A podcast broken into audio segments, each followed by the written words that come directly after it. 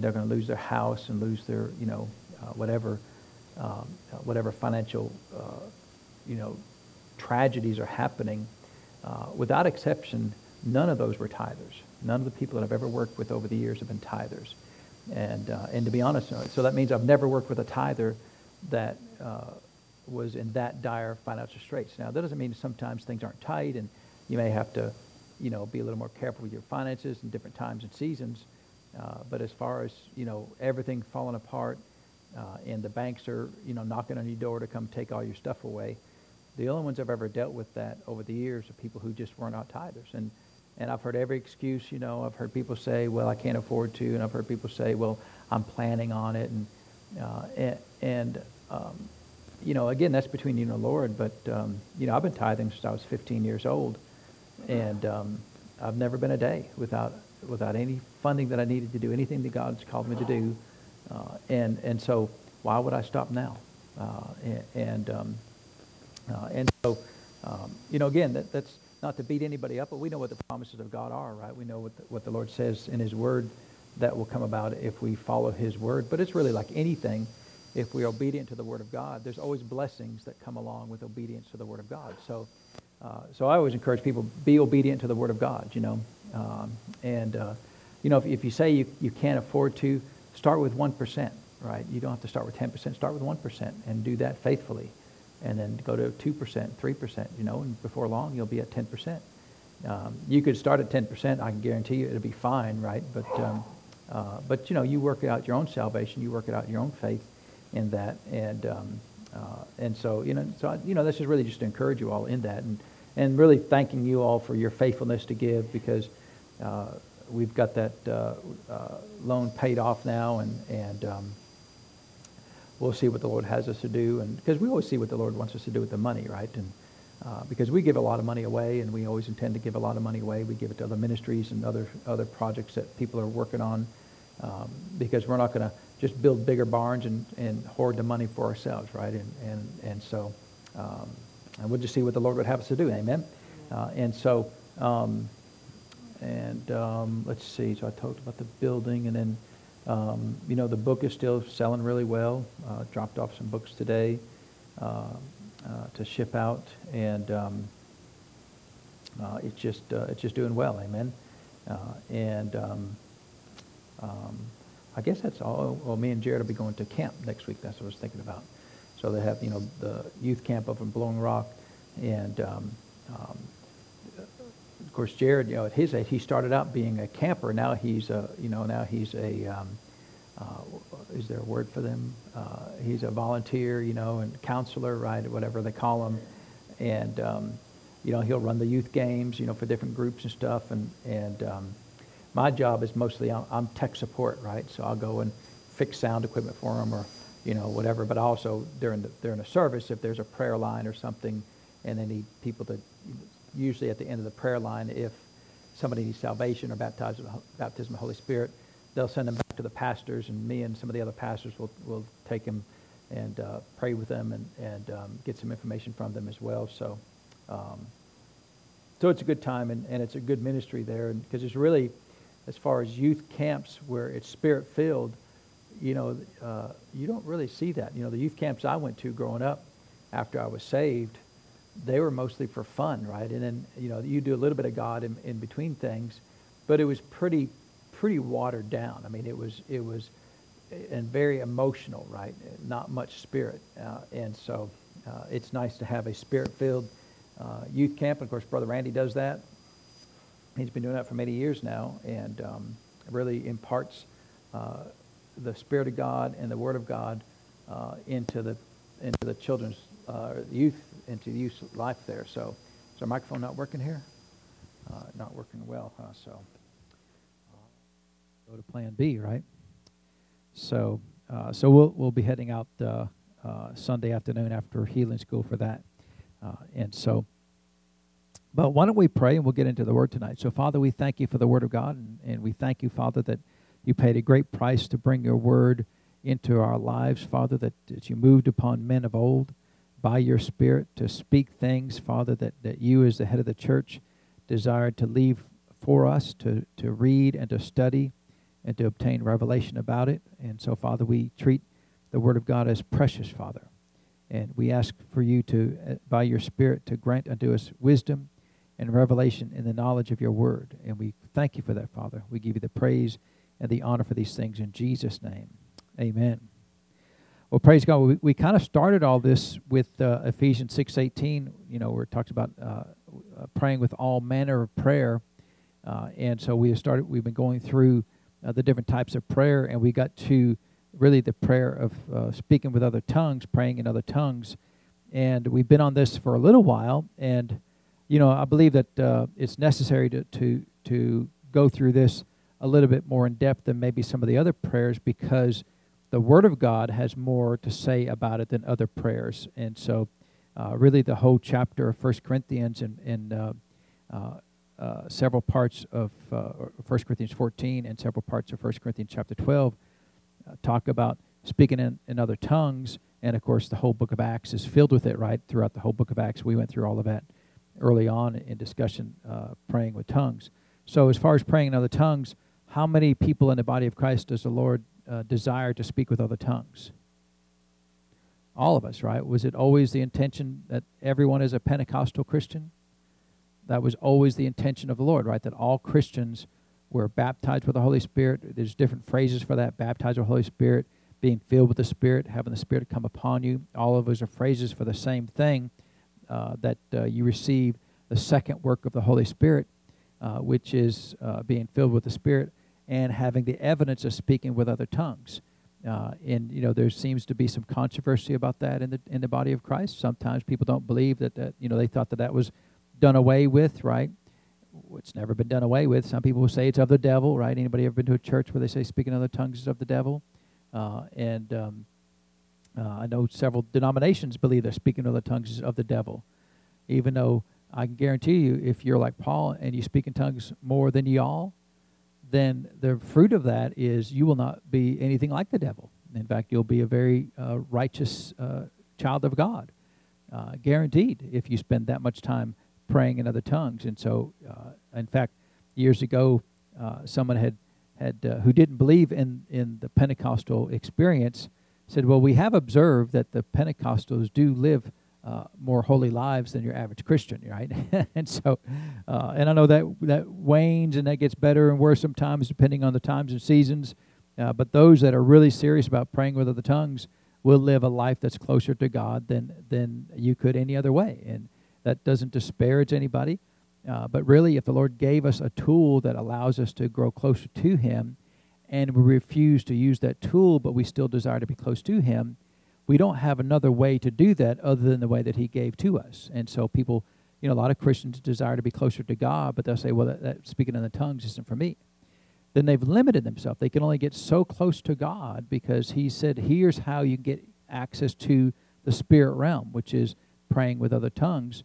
Uh, and people will say, well, I don't want that. Well, then, then, then you have capped yourself as far as how close to the realm of the spirit that you can live. Uh, and so Again, that's not to disparage anybody.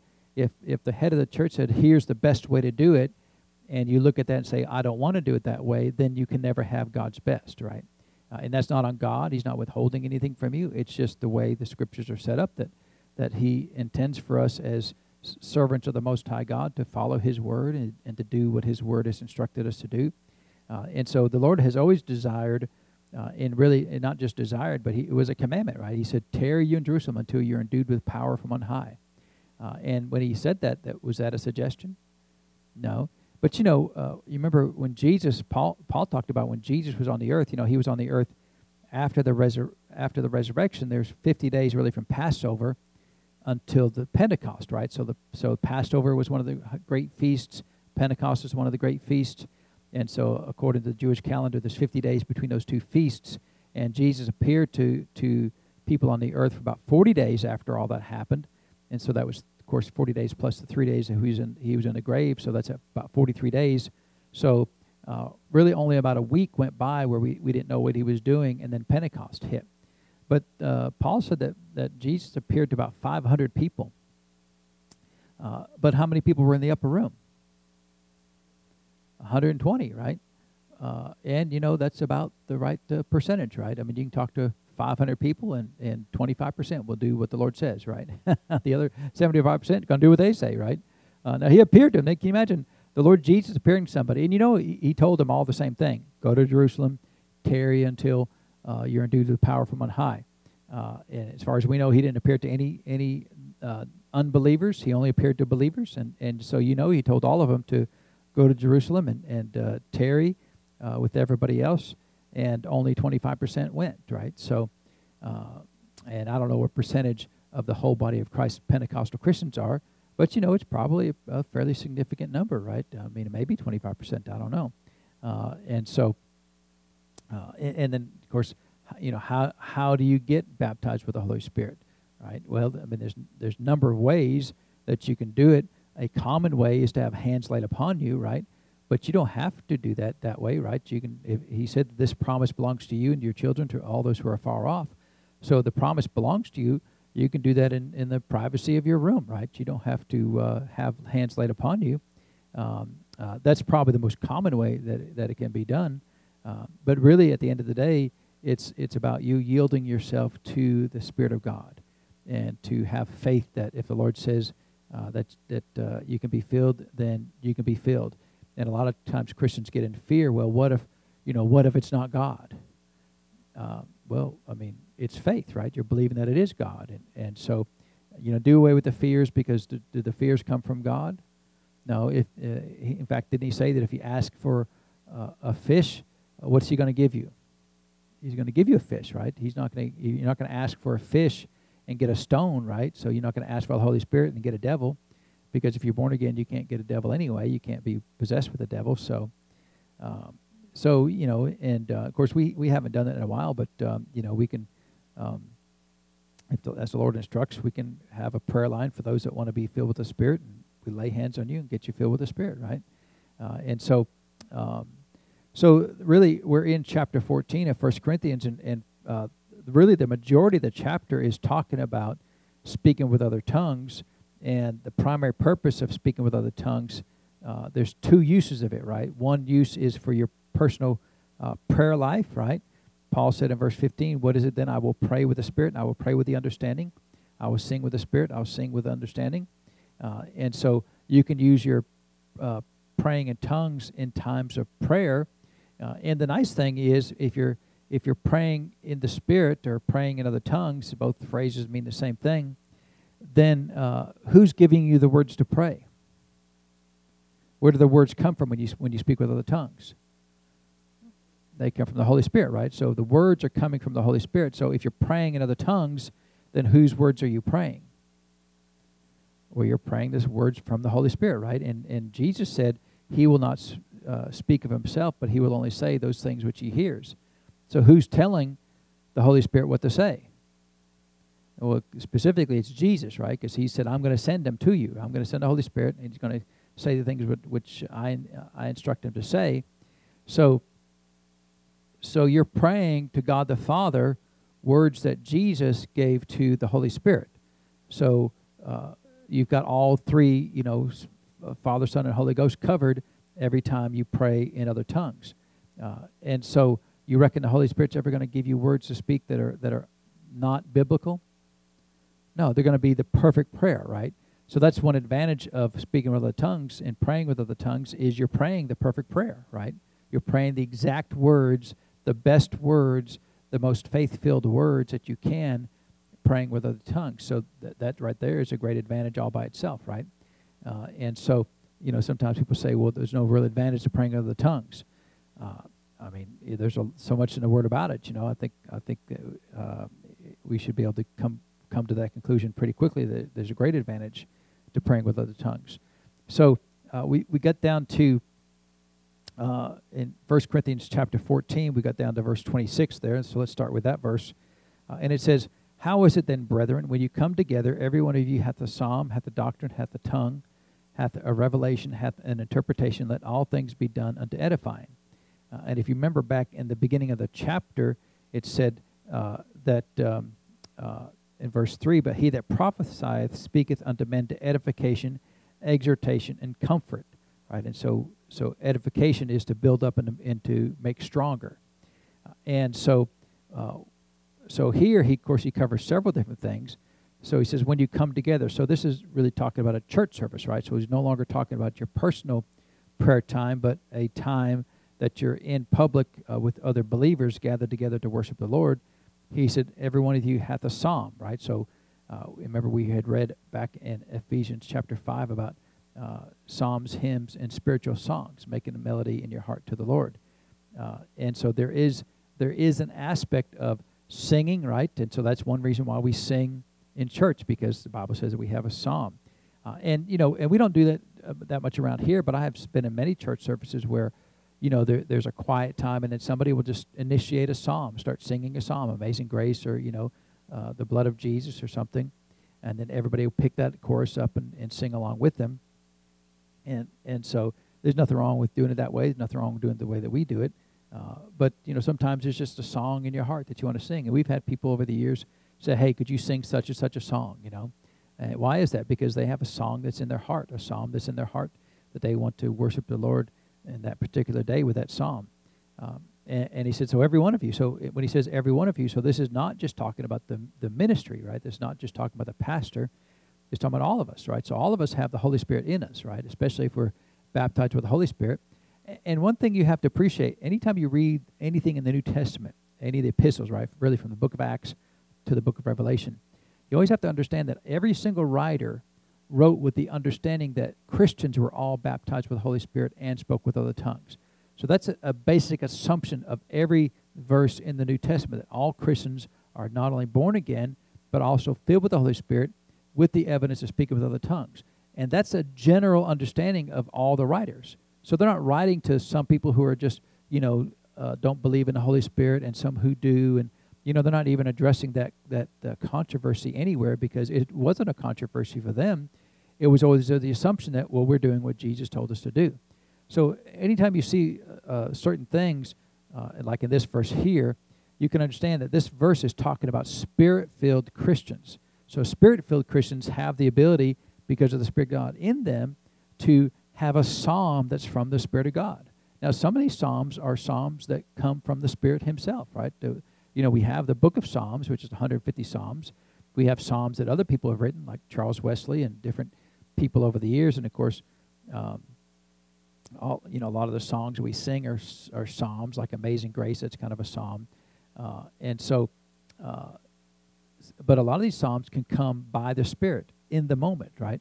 Some of the songs that we sing are psalms that the Lord had given to Chris, uh, and, and, so uh, so everybody has the capacity that hey, a song can rise up. It could be a song, a psalm that you know. It could be a psalm that the Lord gives you in the moment. Uh, and He says, "Hath a doctrine." So you know, uh, people can have different things that they teach. You know, and and and so again, this is talking about uh, every member of the body of Christ. There hath a tongue, uh, hath a revelation, hath an interpretation. Uh, and so tongues and revelation and interpretations, in this case, he's kind of uh, bunching them all up together because, you know, a tongue is not understood unless there's an interpretation. But even a revelation could not be understood if, unless there's an interpretation, right? Somebody may say, hey, you know, God is wanting to do great things or something, and, well, what he's talking about specifically for this church is this, this, and this. Uh, and so, uh, but, but all of us can have the capacity to do that. Now, that doesn't diminish the leadership because the leadership is still here to kind of oversee the whole service and make sure that things are going well and things aren't getting out of out of balance. Uh, and uh, you know, and I've been in plenty of services where the whole service was just really individuals doing certain parts of the service. You know, somebody will, will give, do a prophecy, somebody do a tongue, and somebody will sing a psalm. Uh, and but then the pastor still kind of oversaw the whole thing, because sometimes you know all that's going well, and then somebody you know just wants to flesh out a little bit take the service where it shouldn't go, right? Hey, let's you know, let's talk about the picnic next week. Well, we're not talking about the picnic next week. Next week, we're t- we're we're worshiping God, uh, and so, uh, but you know, uh, when you have a collection of believers that all desire the Lord, then a lot of the times these things can happen. Uh, and and he said at the end of it, let all things be done unto edifying, uh, and so, you know, it's really not not the job of the individual people in a church to to correct and to criticize other members of the church and that in that scenario, right? We're supposed to be here to build each other up. If there's correction that needs to take place, that's generally the responsibility of the of the shepherd of the flock, and not for the individual sheep to go correct other sheep. Uh, that's the general rule, right? Uh, that could you help a brother out? You know, if you're close friends with him, well, well maybe, but uh, but you know, I've seen a lot of abuses in that where sheep over here go over there and, and you know bawl out that sheep over there, you know, about something they've done wrong, uh, and never take it to the pastor, uh, and um, you know, usually that ends up in conflict and not doesn't really work out the best for everybody uh. Paul is saying whatever we're doing in public in a public service it needs to edify and, and add to the service, add to the church, right? Add to the individual in the church. So uh, if if every time you prophesy, it's you bunch of weasels and no count Christians, you all need to straighten up and quit being such big sinners. That's not really edifying anybody, right? And so and, and so the instruction is that whatever we do should edify the church, right? Uh, and if you got a thorn in your craw and want to, you know, just you know, say some things that just straighten everybody up, come see me, right? We'll talk about it, right? And, and that's really what Paul is saying. You know, if you're doing something outside that, he said, let all things be done for edifying. So, you know, the shepherd can can address things from the pulpit, and, and uh, hopefully they can be addressed without having to call out people specifically. We talked some about that uh, last week about uh, about how all things, the secrets of all of our hearts, are made manifest by the presence of God, by the Spirit of God. But but he's talking about now in verse 26 where where the individual members of the church do have the Spirit of God in them, and they can add to the church. They can add to the service, right? They can speak with other tongues. They can prophesy. They can give a, a tongue, an interpretation of tongues. Uh, and as long as it's done for edifying, then we're in order, right? If we cross the line and start getting into correction, into criticism, into you know calling out sin or whatever that is, none of that's for edifying, right? Uh, and some of that may be necessary, but that's not the role uh, of the people there in the moment, right? Uh, and so then he starts getting into some specifics. It says, If any man speak in, in an unknown tongue, let it be by two or at the most three, and that by course or in turn, and let one interpret. So uh, he's saying, you know, that, uh, that people could uh, uh, give multiple words in tongues, right? Uh, give multiple tongues uh, in the church, and then somebody can interpret it. Now, this is well, this is one of my favorite verses because legalistic people hate this verse because he said, "Let it be by two or at the most three. So, what if it's four? No, you can't do four. why can't you do four? Because it says two or three. Well, then is it two or three? Because legalism requires a number. It can't be a range, right? It's I need a number, right? It can't be two or three. It needs to be two. Uh, it can't be you know two or at the most three. It needs to be one or the other. Uh, so what is he saying? Well, the reason why he's saying this, you know, again, you got to understand the context. He's talking to a church that he said earlier on, you come behind in no good gift. That gift there was charisma, and, and so the church w- had a reputation that you and, and, you can see that in the writing that sometimes you'd walk in and, and the whole service is speaking other tongues. Well, if I just came up here and spoke in other tongues for an hour, what would you all get out of that? I mean, you'd be all like, "Is is he going to quit? Is he?" he's still going. I mean, there's 15 minutes, 20 minutes. I mean, is this the whole thing? Is there, uh, are we missing something? Is there something else, right? I mean, you'd all be really confused, wouldn't you? If I just sat up here and spoke with other tongues for an hour. Uh, uh, why? Because this church was out of control. They were way out of balance, right? They were coming and doing a whole service in tongues. And, and so Paul said, look, just limit it to two or three and move on. But but what if, you know, on a rare occasion, the Lord really wants to move in a spectacular way? And maybe there's five uh, messages in tongues. Would that be okay? Well, that'd be fine, right? It's just the problem is if it's always everything is speaking in tongues, then we need to we need to bring that back in the balance. So, so people are you know will try to use verses like this to constrict the spirit of God. We're not supposed to constrict the spirit of God. We let him move freely, but really, what happens if if we're all speaking with the tongues because you know really because he's in you, you can speak in other tongues anytime you want to. Uh, and, and, you know, as long as you yield to that, and, and, you know, you'll have to ask the Holy Spirit, you know, why does He allow that to happen? Because He's the one who gives the words, right? But you still speak with the tongues. You'll have to ask Him, you know, why He allows it to happen. Because at some point, He still allows you to use your own will. Uh, and so, you know, why didn't the Holy Spirit constrict them where they weren't speaking with other tongues? Well, you'll have to address that with Him, right? Uh, if He allows it to happen, He allows it to happen. but that doesn't mean that he that that's his perfect will, and they were clearly out of the will of God of doing that. Uh, and so, uh, in, in, that moment, you know, uh, when they were doing that, it was just really got to where, hey, well, they're speaking other tongues, I'm going to speak other tongues. Well, they're speaking other tongues, so I'm going to speak other tongues. So there's a lot of competition and trying to, you know, one upmanship and just, you know, just a big mess. And so Paul was trying to bring order to that. So, so when I read that, there's no law because a law would be two or three, but not two or three, right? Uh, it's either two or three, but not uh, either one uh, in this case. Uh, and then in turn, uh, and like I said, I, have been in many services where where a speaker is speaking and t- uh, speaking, right, and right in the middle of them speaking, somebody will jump up and start speaking other tongues. Well, is that in turn? No, that's that's them overriding what's overriding what somebody else is already doing. Right? So you're cutting a line, right? You're you're being rude and disrespectful. Uh, and, and, I can I mean, so many times, and people will say, "Well, you know, brother, you can't quench the spirit. Don't quench the spirit." Well, the spirit of God, He said, "Let all things be done unto edifying." Right? He said, "Do it in turn." He didn't say, "Just talk over somebody else."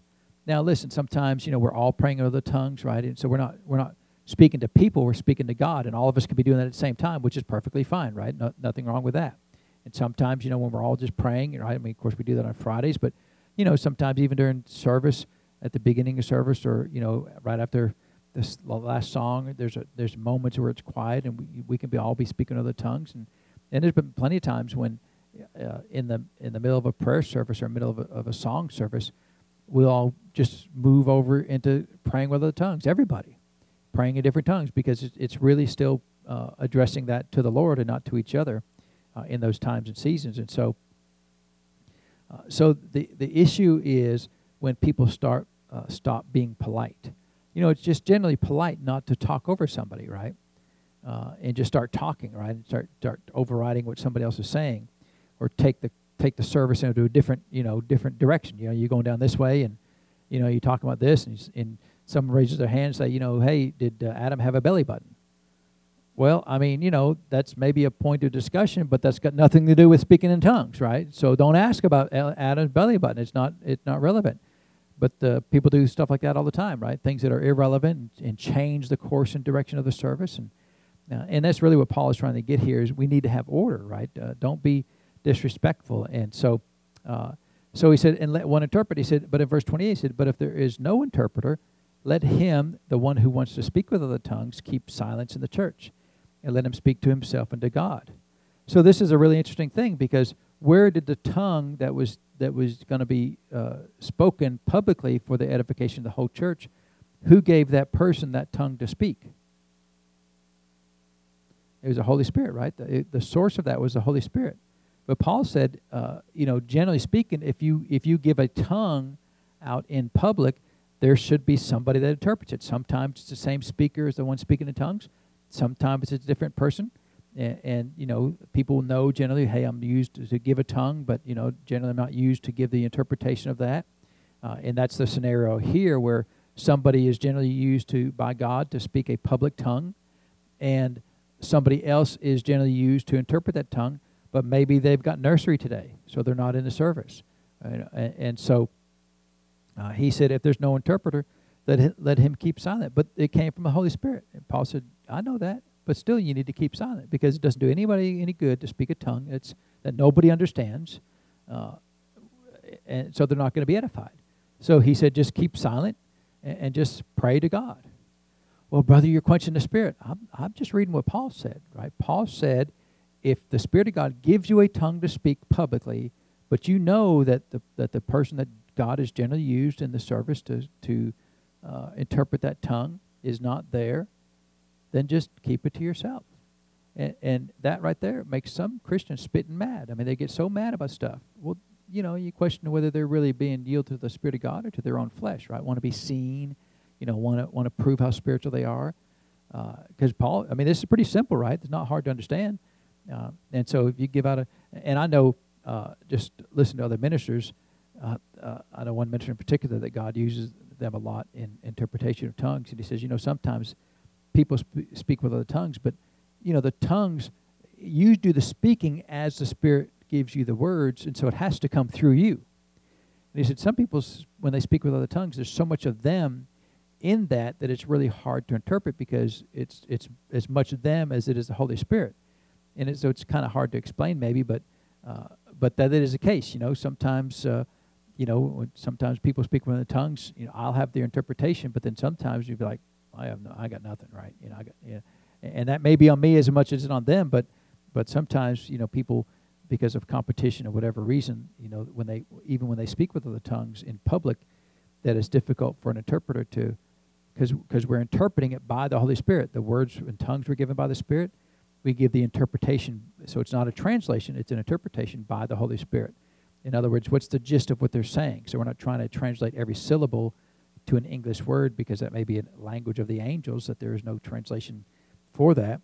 Uh, and so, uh, so in that case, then, if there's a lot of that person in that in that speaking with other tongues, it does make it more difficult to to uh, interpret them by the Spirit of God.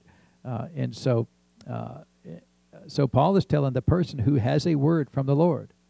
Uh, he didn't say they don't really have a word from the Lord. Well, why does the Lord do that? Why does the Lord give a word when He knows there's no interpreter? You know that that would have to discern the mind of God, right? Sometimes, uh, you know, my understanding of the Lord is, the Lord does what He does because that's His will, and His will is to give a tongue out that day and just because there's not an interpreter, his will doesn't change, right? He never changes. So uh, he will still give that word, and it's and it's the person who's receiving the word. It's up to them to decide uh, to yield to that or not yield to it. And Paul said, if that's the case, then you need to decide not to yield to that word. Uh, is that what the Bible says? Well, then, are you in violation of the Spirit of God? No, because the Word of God is always is always trumps everything else, right? Always trumps. And, and there are a lot of Christians who believe well, if God gave me the word, I just got to give out that word. Well, then you're out of order. Because, uh, in fact, we'll continue on with these verses and see what else he says about that because he covers that more specific here in just a minute. Uh, then he moves over to prophets. He said, Let the prophets speak, uh, two or three, and let the other judge. Uh, and so, again, so now you have not just um, the general Christian who has the ability to operate in the uh, speaking with other tongues and having somebody interpret, he also says that there can be prophets, right? Uh, members of the fivefold ministry in the service, and you know they're used of God to speak out prophecies. So typically they wouldn't be necessarily speaking with the tongues. He doesn't talk about tongues here. So the the understanding is they're talking about words uh, uh, that, uh, uh according to 1 Corinthians chapter 12, so you've got tongues, interpretation tongues, and prophecy. So now you've, you, he's talking about the prophets who have uh, the, a word from the Lord to speak out. And he said again, does he limit it uh, to people here, to a certain number here? He does, right? Let the prophets speak how many? Two or three, just like he told the ones who have a tongue, right? Two or three. So what's the number? Is it two or three? Well, it depends, right? If there's only two people, then let two people. What if there's three? Well, then let three people. What if it's four? Well, you got to decide, you know. Uh, where are we going with this, right? Uh, and, if, and if that's the flow, really, of the Spirit of God, that there's going to be four people that speak out by the, the Spirit of prophecy, then it's probably okay, right? But again, if it's every single service, that every single service is a prophetic, me, uh, prophetic word, then it's probably not every single service that's a prophetic word, right? Because sometimes the, the primary purpose of the church is to instruct and to teach, right? That's the primary purpose of the church is to instruct and to teach the children of God in the Word of God. Uh, and so, if everything is prophesying uh, and everything is speaking in the tongues, then when is the Word uh, taught in the church? So then it gets pushed aside, right, for the move of the Spirit. Uh, and that's where things get out of balance. When there's more move of the Spirit than there is Word of the Spirit, then uh, things are out of balance. And so we, we have to keep that balance there. And that's really what Paul is trying to get. So, is there a law about how many prophets can speak?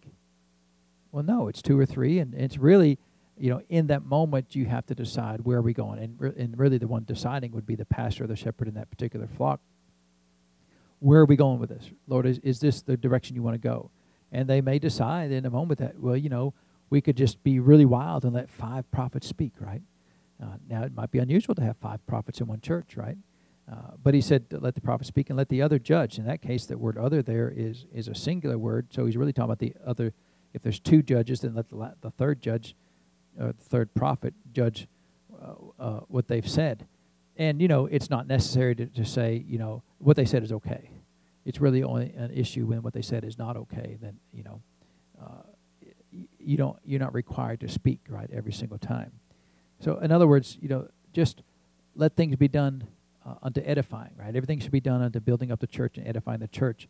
And if you got prophets speaking, then you know what they're saying everything that they're saying and and and it says right there that they that they should allow what they're saying to be judged and any person who speaks from what they say is the word of god or the spirit of god and is not willing for it to be judged uh, does not hold any position with the lord uh, a lot of people say well god gave it to me you know you can't judge it what did he say right here he said let the prophet speak so he's not just talking about christians right he's talking about People who are called to the ministry, called to the fivefold ministry, specifically to the office of the prophet. He said what they say can and should be judged. Uh, and that's healthy, right? I mean, you shouldn't fear uh, anything you say to be judged. And, you know, for me personally, I have no fear of everything I say from the pulpit to be judged by you. You all should judge it as being acceptable from the Word of God or not. Uh, and, and I'm perfectly fine with that, right? If you came up and say, hey, what you just said doesn't, doesn't line up with the Word of God. And nothing wrong with uh, uh, you know, having some discussion about that. You know, in, faith school, we've been talking about um, uh, uh, about once saved, always saved, and you know how that's not an accurate doctrine. Uh, but we had to kind of get through that. You know, we had a long discussion, and and, and um, you know, the nice thing about the folks that, that are in faith school is they're not shy about saying, well, you know, did you say this or did you say that? And and you know, I got no problem with that because that's really sincere, right? They're really they're really trying to find the truth and they want to make sure that we don't, we don't get into error. And so, you know, we got to we got to an agreement, and so it was good. It was a little tough getting there, uh, but that's just because you know they want the Word of God, they want the truth, right? They don't want to just some crazy doctrine, uh, and they're really to be commended for that. And so, so if I'm not willing to be judged as far as what I'm teaching uh, the folks there, you know, and, and, they were doing, they were judging what I was saying, not in a wrong way, but in, a, in an accurate way, where they're taking what I've said and then going back to the Word of God and trying to make sure that they reconcile correctly. Uh, and um, you know, at the end of the day, we we we agreed on everything, and and uh, but they were just making sure because it's really easy when you're talking about a doctrine like that to get out of balance, right? And so they wanted to make sure everything was in balance, uh, and that's and that's really healthy and and uh, uh, and good for the church to do that. So uh, he said, uh, in verse 30, if anything be revealed to another that sitteth by, let the first hold his peace. So, in other words, you know, uh, you've got three. The first one's got something, the second guy's got something, the third one guy's got something, and the fourth guy's got something. And he said, uh, if the fourth guy gets something, he said, let the first guy hold his peace. In other words, don't speak. Uh, well, why? Well, you're preferring your brother over yourself, right? Uh, and, and, so uh, he said in verse 31, for we, we may all or ye may all prophesy one by one, that all may learn and all may be comforted. Uh, so, uh, but you've got to put verse 31 with verse 30, right? He said, uh, all may prophesy, right? So we know, according to 1 Corinthians 12, that the spirit of prophecy. So earlier he's talking about specifically an office, the, the office of the prophet, but now he's saying everybody in the church has the capacity, if they're filled with the Spirit, to prophesy. In other words, speak by sudden inspiration, right, in English. And, and that's the context of what he's talking about here. So at any given moment, the Lord could give all of you all uh, a, a prophetic word, right? A word that's uh, from the sudden inspiration of the Spirit, right? So it's not a word about what's going to happen tomorrow. You know, it's not a, not uh, a word about um, future events. It's words for edification, exhortation, and comfort. And he said, all of you can do that. At any given time, all of you can do that because really you're just yielding to the Spirit of God and doing that. Uh, he said, but don't do that. He said, you all could do it. Everyone could do it, but don't do that. Let two, three, uh, at the most three do it. Uh, and he said, and, and if you know that uh, someone is about to give a word, and how do you know? Maybe they twitch or something. I don't know. Maybe, you know, maybe they're just, you know, shaking or, you know, who knows what the sign is. But, you know, you probably can sense that somebody else uh, has got a word. Maybe they start to say something and somebody else starts to say something. You know, sometimes you do that and you yield to the other person. So now you know that the other person also got a word. So Paul said, "Well, then you just you just be quiet. Let the other people, you know, prefer your brother over yourself." Uh, and in other words, be polite, right? I mean, it's just, you know, I, I have observed that it seems like in the charismatic world, we we forgot everything we learned in kindergarten. you know, be polite, right? Uh, prefer your brother over yourself. You know, don't talk over somebody else. You know, uh, and and that's really everything that he's saying is here is, you know, two or three is probably good. You start with, you know, if there's three or four, you know, let them be quiet and let the other ones uh, go before them. And, and um, he said because everybody could do it. Isn't that what he says? Everybody could do it. Everybody has the capacity if they will learn to yield to the Holy Spirit to speak out something by the Spirit of God. Uh, and it's really, you know, um, you know, generally speaking, uh, in the structure of the church, it's not unreasonable to, you know, raise your hand or say, hey, I've got a word from the Lord. You know, is it okay if I give it out? You know, that's fine. Uh, and you know, sometimes in the moment, it's it's obvious that it would be a, an appropriate time to do that without necessarily raising your hand.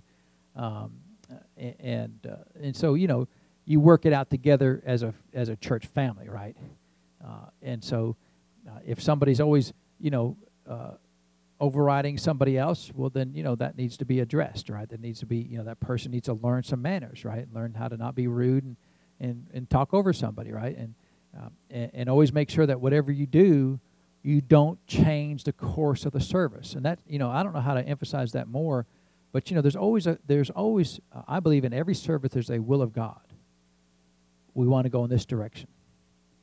And you've got to be careful that, you know, whatever's in your heart or in your mind, if that takes the, the service, you know, hard right, right in the middle of everything, then don't ever do that. Because th- that right there is quenching the spirit, right? It's not quenching the spirit by not saying something, it's quenching the spirit when you when the flow is going in this direction. Well, let's talk about healing, right? We're talking about healing. And you go, God wants us all to prophesy or to to uh, uh, to prosper. Okay, that's great although true, it's got nothing to do with healing. So you just took the service in a hard, you know, a hard right, right? You just changed the course and direction of the service. Uh, and is that a word from the Lord? Well, it could be. It's just not a word for the Lord for that moment, right? Uh, and so, uh, well, you know, you don't quench the spirit. Paul is telling you to be quiet, right? He's saying if others have already spoken, then be polite, be quiet, right? Uh, so because uh, he goes on, and, and the, really the key verse in all of his stuff here, uh, it says in verse, uh, we, we didn't finish verse 31, for, for you may all prophesy one by one, that all may learn and all may be comforted. So if your words are, um, uh, if your words are words that don't bring comfort, if they bring correction or bring rebuke, you know, those not words of comfort, then you might want to talk to the pastor before you give that word out, right? Uh, and he said, uh, that's the that should be the goal, to instruct and to and to comfort. And he said the spirits of the prophets are subject to the prophets. So uh, you ever heard somebody, especially in the charismatic, I just couldn't help it. I just had to say that. Well, then what you're saying is that spirit is not subject to, to you, right? The spirit of the prophet is not subject to the prophet. You had to do it. But he said the spirit of the prophet is subject to the prophet, which means this, the spirit of the prophet can go, it's not the appropriate time to give this particular word out. You know, and, and even in a service, it may be time, you know, at this part of the service, but if you miss your opportunity, it, that may never come back again, right? Because the service is, is moving and progressing, and and so that word just may have to sit on a shelf. Maybe the Lord lets you do it next week. Maybe He doesn't, right? And and, and maybe it's covered some other way. Um, but be okay with that, right? Well, I just had to give it out. No, you don't have to give it out. He said right there that the spirit of the prophet is subject to the prophet, which means at the end of the day, if the Spirit of God prompts you, you as an individual have uh, the the go or no go whether whether you're going to do that or not. It's up to you to make that decision. It's not up to the Spirit of God because Paul said all of you may prophesy at any given time, but only let two or three do it. So if everybody can prophesy, but only two or three need to do it, then all the other ones that could prophesy need to decide, you know, I'm not going to do that right now. It's, you know, there's been enough of that. You know, they, they've all covered close to what the Lord wants me to cover. And um, and it's clear that the service is going this direction, so let's not change the course and direction of the service. You know, it's really just back to kindergarten, right? Being polite. Uh, and I can't tell you how many times services have just been, you know, they're going, you know, 90 miles an hour this way, and somebody puts the brakes on and does a hard right, you know, and just and then and then you know then you then you're required to figure out how to get back because the spirit of god you know, my observation is when that happens, the Spirit of God just leaves. And then the minister is stuck with, well, what do I do now? Right? The, the Spirit of God's left, and and and by you know trying to bring it back and, and, and taking a little bit of time, you can usually get it back on track there. But that person that did that, you know, they had no no regard for anybody else in the service. And so just be careful that, you know, you don't ever want to change the course and direction of service. Right? Always before you speak, always judge in your own heart, Lord, is this something that you want to speak right now in this moment? Uh, and and and you know, if the answer is always yes, it's probably not always yes, right? There's probably times when the Lord goes, just just be quiet for just a minute, right? And, and and there'll be an opportunity after a while, right? And sometimes it may be, you know, sometimes a word is given to you and it's for you.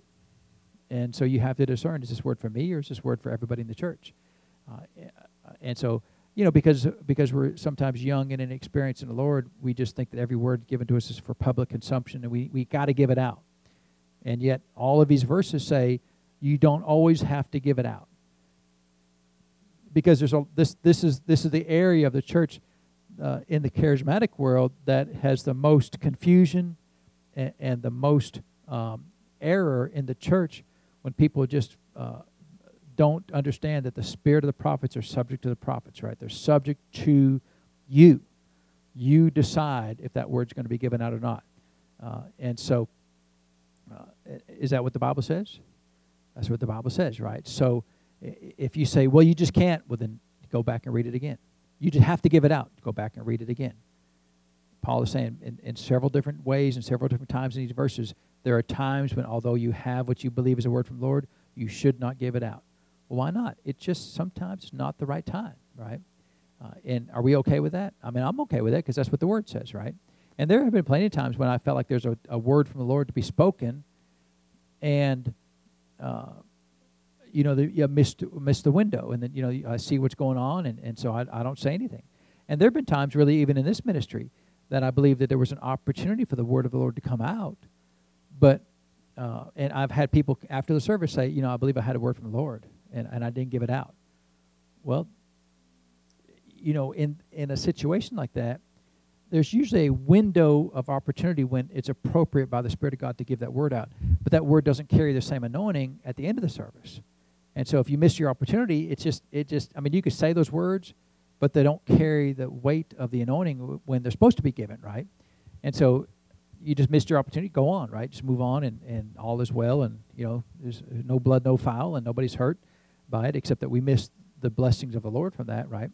So I think for us in this ministry, I've seen it way more often where there there could be a word from the Lord, but because of our fears or because you know, well, you know, what if I'm wrong or you know, I, I don't is it what if it's not God and you know, uh, I'm I'm trying not to be really scary, right? I mean, I wouldn't rebuke anybody unless you just said you know something crazy like Jesus isn't Lord or you know God told me to for all you give me all your money or something crazy like that, right?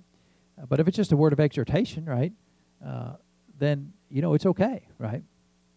and and um, uh, you know, and so really, you know, my desire is for all of us to feel uh, the the freedom to to um, uh, to do that, and really, you know, if you've never yielded to the Lord much in that way, you know, it it would be helpful to you to do whatever the Lord's uh, instructs you to do, and then check with me after the service, Pastor. Was that okay? Was that in line with with with the Word? Uh, you know, some people will never will never allow themselves to be judged. But then Paul say, let let the other one judge, right? It, and it would be helpful to you to help you grow in this area. To you know, at least for a few times, say, hey, you know, Pastor, was that, you know, I wouldn't do it in public. Just come up after the service, say, you know, was that was that God? Because I usually know whether that's God or not because, uh, you know, uh, I'm the pastor, right? I should know.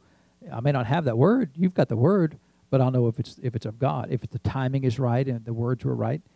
Uh, and so it'd be it'd be good and helpful, amen. And, and I've done that many times over the years, and uh, and have helped. It's helped me tremendously to learn, you know, about the move of God and those things. And so, so uh, the spirits of the prophets are subject to the prophets.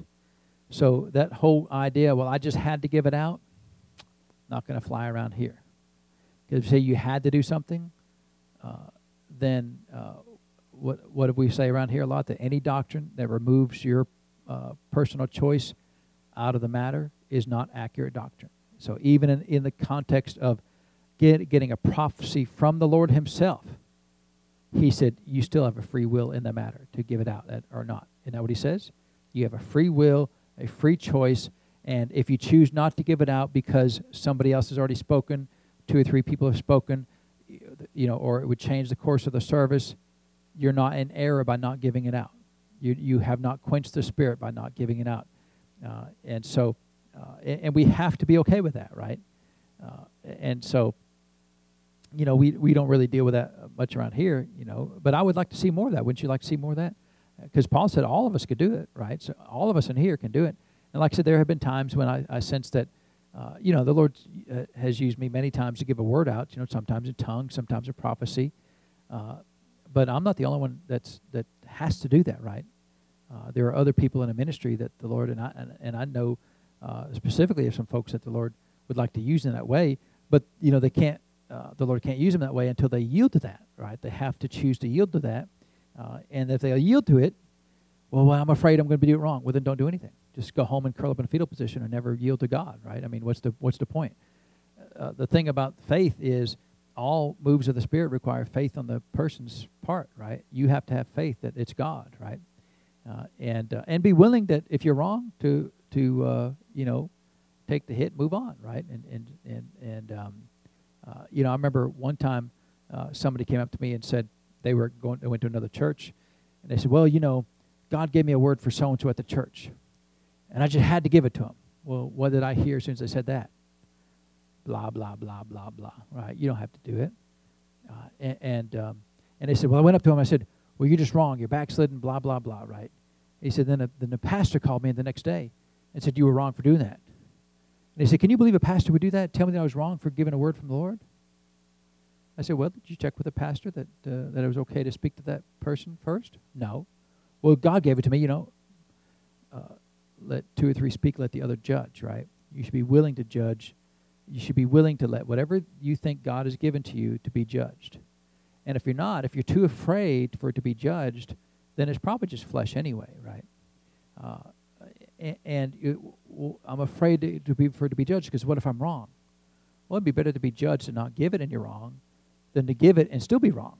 Then you, now you're doubly wrong, right? Uh, and so, uh, you know, have a have a desire that Lord, uh, if you want to use me this way, I'm willing to be used that way. Uh, but I'm willing to be trained to do that. Amen. Uh, and so, so I, I asked a fellow. I said, "Well, did you check it with the pastor?" No, because his word was not words of edification, exhortation, or comfort. They were words of rebuke and correction. Well, he's a sheep. Is his job to rebuke and correct the sheep? I mean, you know, you go to the, those farmers, right? And There's no sheep carrying the staff around the, the farm, right? That's the job of the shepherd, right? Uh, and but a lot of sheep, you know, I got, I just had to tell him. No, you didn't have to tell him. Because, number one, you know, it's not likely, I mean, it could happen, but it's not likely that the Lord is going to tell this sheep how to correct this sheep over here. It's just not likely. It could happen, but it's really, it would be really unlikely, right? Uh, and, uh, and so, number one, uh, the shepherd generally knows what needs to happen in people's lives, and maybe he knew about that problem in their life. And maybe the Lord it wasn't the time to tell that person yet. Maybe, you know, we got to, because sometimes the Lord will tell you about things that the only response for your part is to pray. It's not to go and blurt it out. Well, the Lord told me this, you know, thus saith the Lord. You know, uh, you're in sin. Well, maybe sometimes you pray and Lord, uh, show them that they're in sin. Show them that they need to straighten up. Maybe that's why He showed it, showed that to you, right? I can't tell you how many things that the Lord has showed me about sheep in the in the church that he's never given me an unction to speak to them about it, either publicly or privately. Uh, and so what do I do? I just pray because that if that if I have no unction to go further than that, then then I'm assuming that, that that's what the Lord wants me to do is pray for them, right? Uh, because uh, you know some people that are dealing with sin, or you know if that if that's the thing you're talking about, it, when they're dealing with sin, you know it, it's such it's such a stronghold in their life that uh, they don't know how to get out of it but if, if they knew that somebody else knew, they would be devastated. And they may never recover themselves. But through prayer, you can help strengthen their spirit man, get their minds renewed, uh, comfort them in the spirit realm, so that they can get to a point where they can get out of the sin, you know, by themselves with the help of your prayer. And see, that's what a loving kind people would do for each other, right? People who always want to be the one pointing the finger, you know, being the sheriff of the body of Christ, they never make it long term, you know, they just because it, it, violates so many other principles of the Word of God, you know, walking in love and everything else. Uh, and so, so I said, well, did you check with the pastor? No. I said, well, how do you know that the pastor didn't already know about that, and the Lord hadn't given him the time to deal with that, or t- told him to to address that specifically? That he just wanted him to pray about it. How do you know you weren't just supposed to pray about that without talking to the pastor? Uh, is isn't he the the head of the church and not you? Well, yeah, but God just told me to do that. Really, the Lord told you to usurp the authority of the pastor, go above the pastor, go beyond the pastor, and to get out of alignment in authority and just do it yourself. That would be really hard to believe it. you know, now the, unless the pastor's backslid, you know, or something, just won't yield to God or something, maybe. But even that, I mean, the Lord's got long suffering for for pastors, you know. I mean, uh, hopefully people do too, right? But but it's tough being a pastor. Sometimes people just shoot you, you know, first and ask questions later. But uh, and you know, but the whole thing was he didn't want to be judged. He didn't want what he said to be judged. He thought he was more spiritual than a pastor. And of course, the the lady was in tears, bawling and crying because he, he did this thing. And I don't even know if it was correct or not. You know, I, I never did talk with the pastor. You know, my guess is whatever he said, he's made it up, right? It wasn't wasn't God because it just, you know, to to have that, you know, because they she was praying. He said she she was praying at the at the altar, and he went up and rebuked her. I mean, it just how many different ways is that wrong, right? But in his mind, he was Mister Superman and had a word from the Lord. He had to give it out and rebuke this this lady in the church of which he was not the pastor and show her how spiritual he was. Well, he showed her, right? And he showed everybody else too how spiritual he was, which is not spiritual at all, right?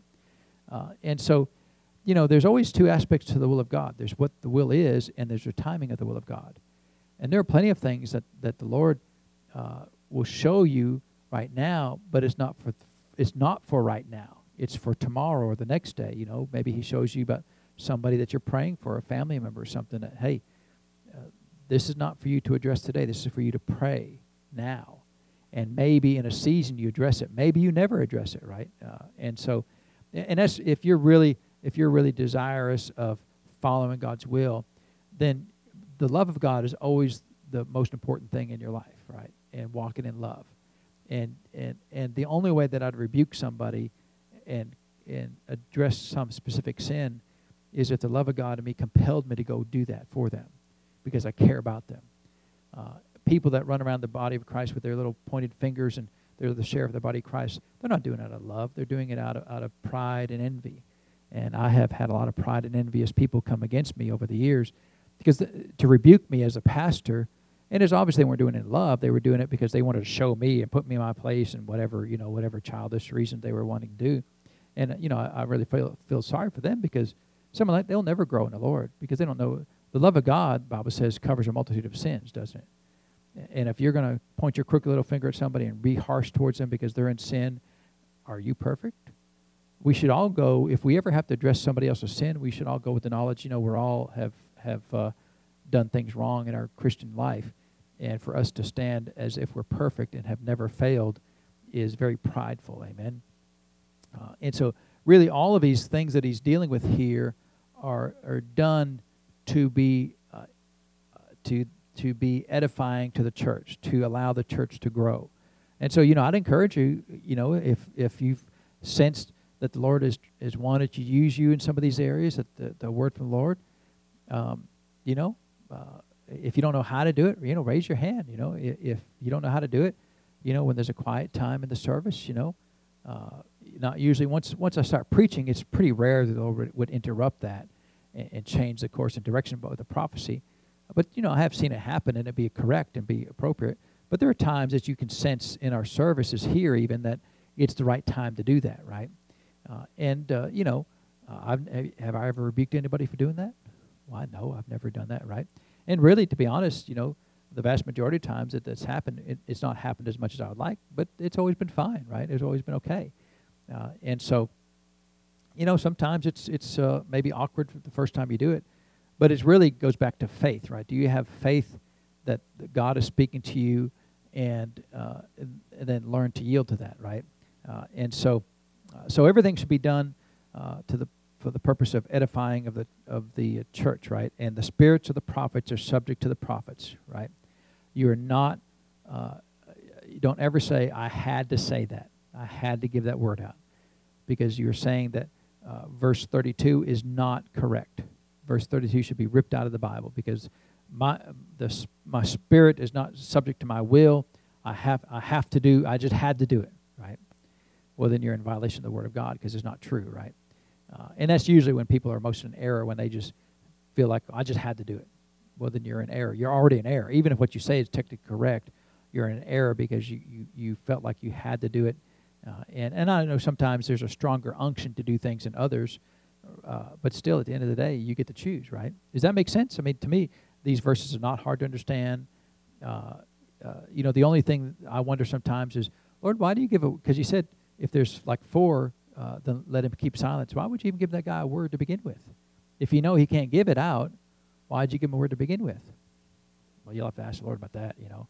Uh, you know, I think some of those things he just does because, you know, sometimes to train us to learn how to walk in love. Sometimes, you know, it, it seems to me sometimes that the Spirit of God just, he'll just move where he wants to move and then we have to figure out how to work with that within the constraints of that. You know, otherwise things gets gets crazy out of balance. And so there seems to be some of that with the Spirit of God you know, he's just going to do uh, really everything, and then we got to we've got to figure out as as uh, laborers together with him, like First Corinthians three nine says that we are laborers together with him.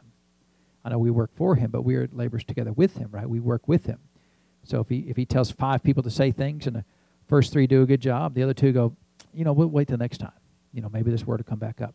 That's perfectly acceptable, right? Uh, and, uh, and but if again, if the fourth and fifth you know, just really feel a strong unction to do it, and even after the first three, then you know it's probably okay, right? I mean, it, uh, we'll make sure we, we keep things in balance, amen. And so we'll, continue. We uh, we'll probably finish up this chapter because you know it continues on some other things about uh, this area here. Uh, he does talk a little bit about the women there, and so of course we got to straighten you women out there. It's a big mess, right? Um, uh, but since it's part of this chapter and it kind of all fits in the same context, uh, we'll just we'll cover that there because there's a lot of uh, crazy thoughts about all that stuff there, right? Uh, and so uh, we'll uh, we'll talk about that, but uh, not today. Amen. So let's pray and thank the Lord for His word today. So Father, we thank you for your word. We thank you, Father, for the the understanding of your word, Father, and and the accuracy of your word. And Father, we thank you that it's your desire for your Spirit to move freely among us. But Father, at the end of the day, it's for us to decide the time when it's appropriate and not appropriate to speak. So, Father, we thank you for that. We thank you that you'll instruct and to guide. And, Father, I just, just thank you for uh, over the next uh, weeks and months, Father, that as you as you move upon each of us in the church and the ministry, Father, that faith will rise up to speak the things that you desire for us to speak, Father. Because if we speak by your by your Spirit, then the church is made stronger. And so, Father, we need each other. We need each other to yield to your Spirit. We need each other to speak the very words from God, Father, that you've placed in our hearts. And so, Father, we thank you that as that happens, the church is made stronger and is increased. And we thank you for these things, Father. We give you the praise and the honor for them, Lord, in Jesus' name. Amen. Well, praise God. Is the Lord good? You know, He's good all the time. Amen. And so we'll pick, pick that up. You know, I, I really like chapter 14. There's a lot of interest, I think, interesting things in there. Things that you know I have seen of a lot of abuses in the body of Christ in the area of the charismatic world. That if we would just read ver- uh, chapter 14 and just take it to heart, that a lot of that stuff would be uh, quenched, you know, and, and not not uh, not done. And so, let's get ready to receive this evening's offering. And you know, I remember years ago we were at a, one of Dr. Dufresne's meetings, and um, uh, we were at a, at a big church, and um, come ahead, Mr. Jared, and receive the offering. Uh, and uh, he he just prophesied over somebody in particular. You know, I don't remember the specifics because it was for them. But when he got done prophesying over this person, speaking some things about their life, you know, to edify them and encourage them, that people started applauding, right? And we know, you know, uh, the, uh, revelation that Jesus gave to Brother Hagin was that uh, clapping is neither praise nor worship, right? And so if we're clapping to a song, that's really using our hands as an instrument. But applause doesn't really have a place in the church, right? We don't applaud God. We worship God, right? And so they were applauding, right? Like, oh, you know, you know, uh, that was a good word, and well, that was out of order, right? Uh, and, and, of course, if you've been around here, we've talked a lot about that over the years, and that was a, a, a big revelation that that God had given to Brother Hagin because we don't applaud, right? We worship, and that's that's just, we applaud presidents, we applaud governors and mayors, you know, but we don't applaud God, right? That's what we do for men, uh, and so, uh, but uh, Dr. Dufresne was really gracious, which is unusual because sometimes you blast them out of the water, right? I mean, he's the prophet of God, right? Blast just you know just you know laser pistol and they're gone, right? But but he was really gracious to him. He said he, he asked him to stop, you know, please stop applauding. And he said, you know, my anointing on my life doesn't work well when, when you applaud because you're taking the focus off the spirit realm and into the natural realm of accolades, right? You, you take it from the spirit realm of worship to the natural realm of applauding. And so what are they doing? They're changing the course of the service, right? By their applauding. Uh, and so uh, so they, they did stop while, while he, when he asked him to stop, and they didn't do it any more that night. But the very next night, same thing. He prophesied over somebody. And so what were they doing? Well, you know, see, in their hearts, the spirit of the prophet was not subject to the prophet. They had to applaud. And yet he already had asked them not to do that. Uh, now, he said his anointing doesn't work well with applauding, which is correct, but really there is no anointing that works well with applauding anyway. It never works, right? It's always out of order when you applaud, right? Again, it's not about clapping and to a song or whatever and using your hands as an instrument. Uh, but it, but but you know, people were had the mindset, well, I had to do it, and so they were out of order, weren't they? Because as soon as you say you have to do it, then you're already wrong, right? And so anyway, it was it was an interesting uh, circumstance there, and it was really a shame because they chose not to honor what he had asked them to do the, just the night before, right? They just completely ignored him, uh, and, and it really showed great disrespect for the the ministry of Dr. Dufresne. It would just show, you know, if I said, hey, you know, I'd appreciate if people didn't sit on the back row, right? Of course, people on the back row, right? And, and y'all come in the next service, you sit on the back row anyway. Bunch of uh, rebellious, you know, people. I mean, uh, but you know, people would do that. Well, I, it's my back row. You know, I have to sit back here. But you know, maybe I asked you not to, right? I, I wouldn't do that. I don't care where you sit. None of my business where you sit, right? Don't feel like oh, I can't sit on the back row. Sit on the back row. You know, be quiet. Just do it. You know, uh, but but you know what I'm saying? If if it's asked not to be done, but you do it anyway, well, then you're showing disrespect to the Spirit of God, right? Uh, and so, praise God. Be blessed. Uh, have a wonderful week, week, Lord. We'll see you on Sunday.